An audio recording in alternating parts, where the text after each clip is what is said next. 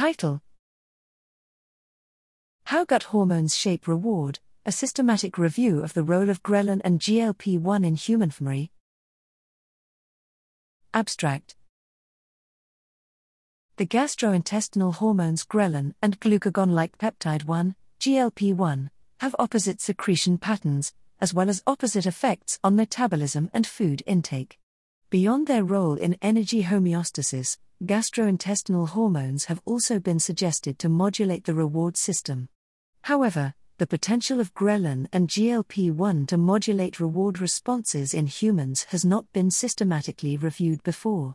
To evaluate the convergence of published results, we first conduct a multi level kernel density meta analysis of studies reporting a positive association of ghrelin, Ncomb equals 353, 18 contrasts, and a negative association of GLP 1, Ncomb equals 258, 12 contrasts, and reward responses measured using task functional magnetic resonance imaging, FMRI.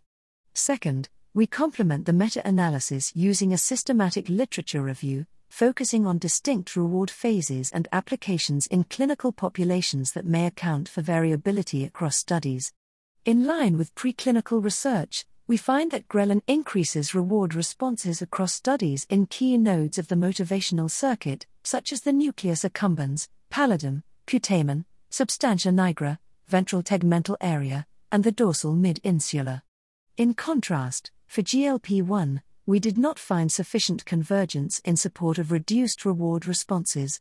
Instead, our systematic review identifies potential differences of GLP 1 on anticipatory versus consummatory reward responses.